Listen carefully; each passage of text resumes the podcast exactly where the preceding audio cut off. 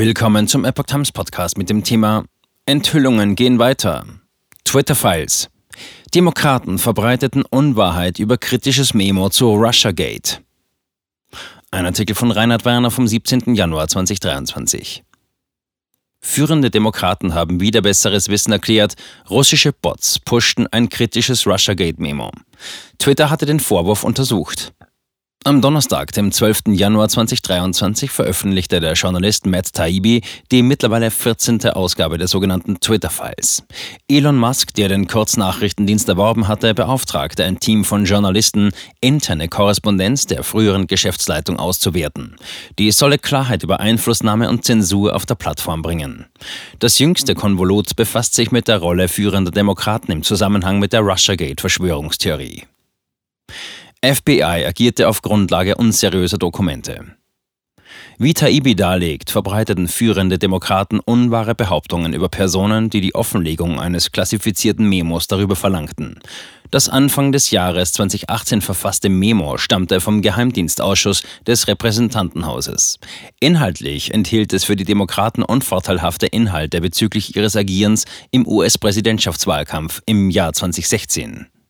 Es ging daraus hervor, wie das FBI in den letzten Monaten der Amtszeit Barack Obamas dem für geheimdienstliche Angelegenheiten zuständigen Gerichtshof FISA zweifelhafte Dokumente vorgelegt hatte.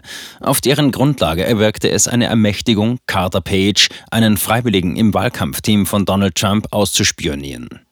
Das Narrativ, Donald Trump und sein Wahlkampfteam stünden mit Russland im Bunde, sollte den Kandidaten der Republikaner als unwählbar erscheinen lassen. Als er dennoch die Präsidentschaftswahl gewann, hielten die Demokraten am Narrativ fest, Russland habe die Wahl beeinflusst. Memo entlarvte Russiagate als Inszenierung. Das berüchtigte Stildossier vom Wahlkampfteam seiner Gegenkandidatin Hillary Clinton im Auftrag gegeben, erwies sich in späterer Folge als Aneinanderreihung ungeprüfter Darstellungen.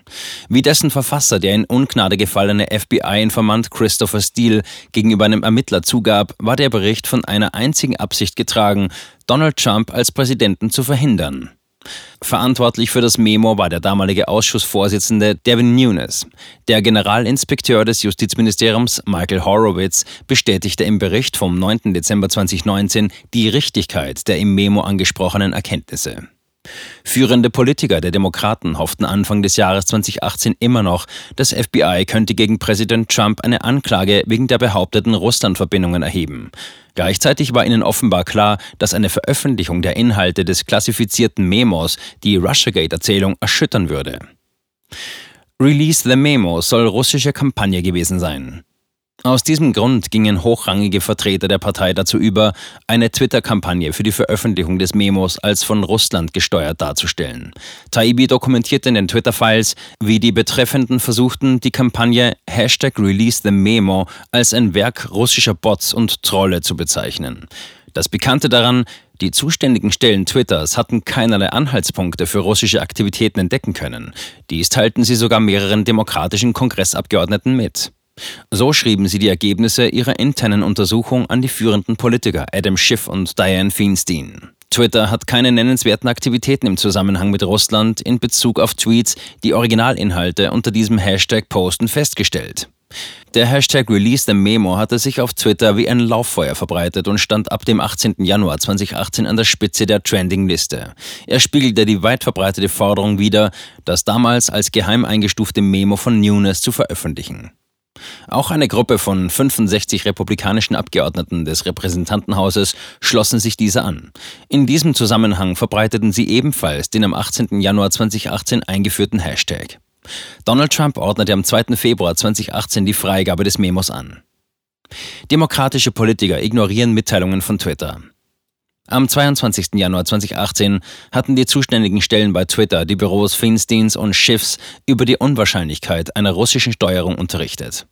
Einen Tag später schrieben demokratische Abgeordnete, darunter Finstein und Schiff, einen offenen Brief an die CEOs von Twitter und Facebook. Jack Dorsey und Mark Zuckerberg sollten, so die Forderung, den Vorwürfen russischer Bots und Trolle im Zusammenhang mit der Online-Kampagne Release the Memo nachgehen. Auch der Senator Richard Blumenthal hielt wenig später noch an der Behauptung fest, russische Trolle würden die Veröffentlichung des Memos pushen. So erklärte er, wir finden es verwerflich, dass russische Agenten so bereitwillig unschuldige Amerikaner manipuliert haben. Mehrere führende Medien schlossen sich der Darstellung an. Sie alle zitierten das Hamilton 68 Dashboard, ein Projekt der Alliance for Securing Democracy, ASD.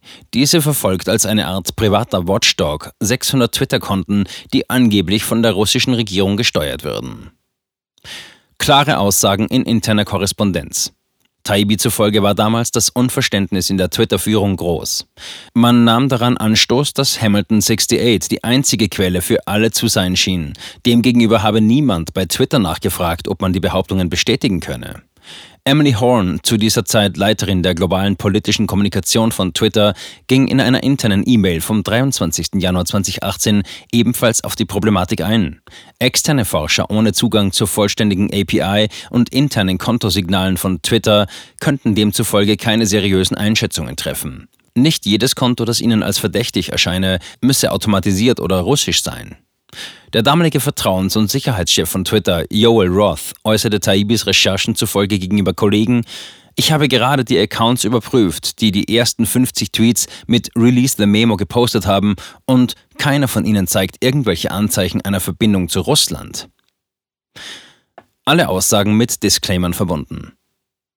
Auf Anraten von Anwälten sollen die Verantwortlichen bei Twitter ihre Einschätzungen sogar bewusst verwässert haben, um Demokraten nicht vor den Kopf zu stoßen. Demnach sollen sie jede weitere Äußerung in dieser Angelegenheit durch Zusätze ergänzt haben. So lautete beispielsweise einer davon, in Bezug auf bestimmte Hashtags nehmen wir jede Aktivität ernst, die einen Missbrauch unserer Plattform darstellen könnte.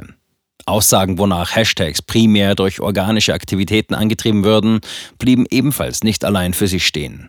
Twitter fügte stets hinzu, aber wir analysieren die Daten weiter und werden den Kongress darüber informieren, was wir finden. Twitter wagte keinen offenen Widerspruch. Für Taibbi war dies ein Zeichen des vorauseilenden Gehorsams. Trotz der allgemeinen internen Überzeugung, dass keine Russen in die Geschichte verwickelt waren, folgte Twitter dem sklavischen Muster, Russland-Behauptungen nicht in Frage zu stellen. Führende Medien von AP über Politico und NBC bis sogar zum Rolling Stone hätten ebenfalls ohne jede Beweise am Narrativ der russischen Bots festgehalten. Sein Fazit? Diese Hashtag Release the Demo Episode ist nur eine von vielen in den Twitter-Files. Der Russiagate-Skandal wurde auf der feigen Unehrlichkeit von Politikern und Reportern aufgebaut. Diese hatten jahrelang das Fehlen von Daten ignoriert, um erfundene Schreckensschlagzeilen zu machen.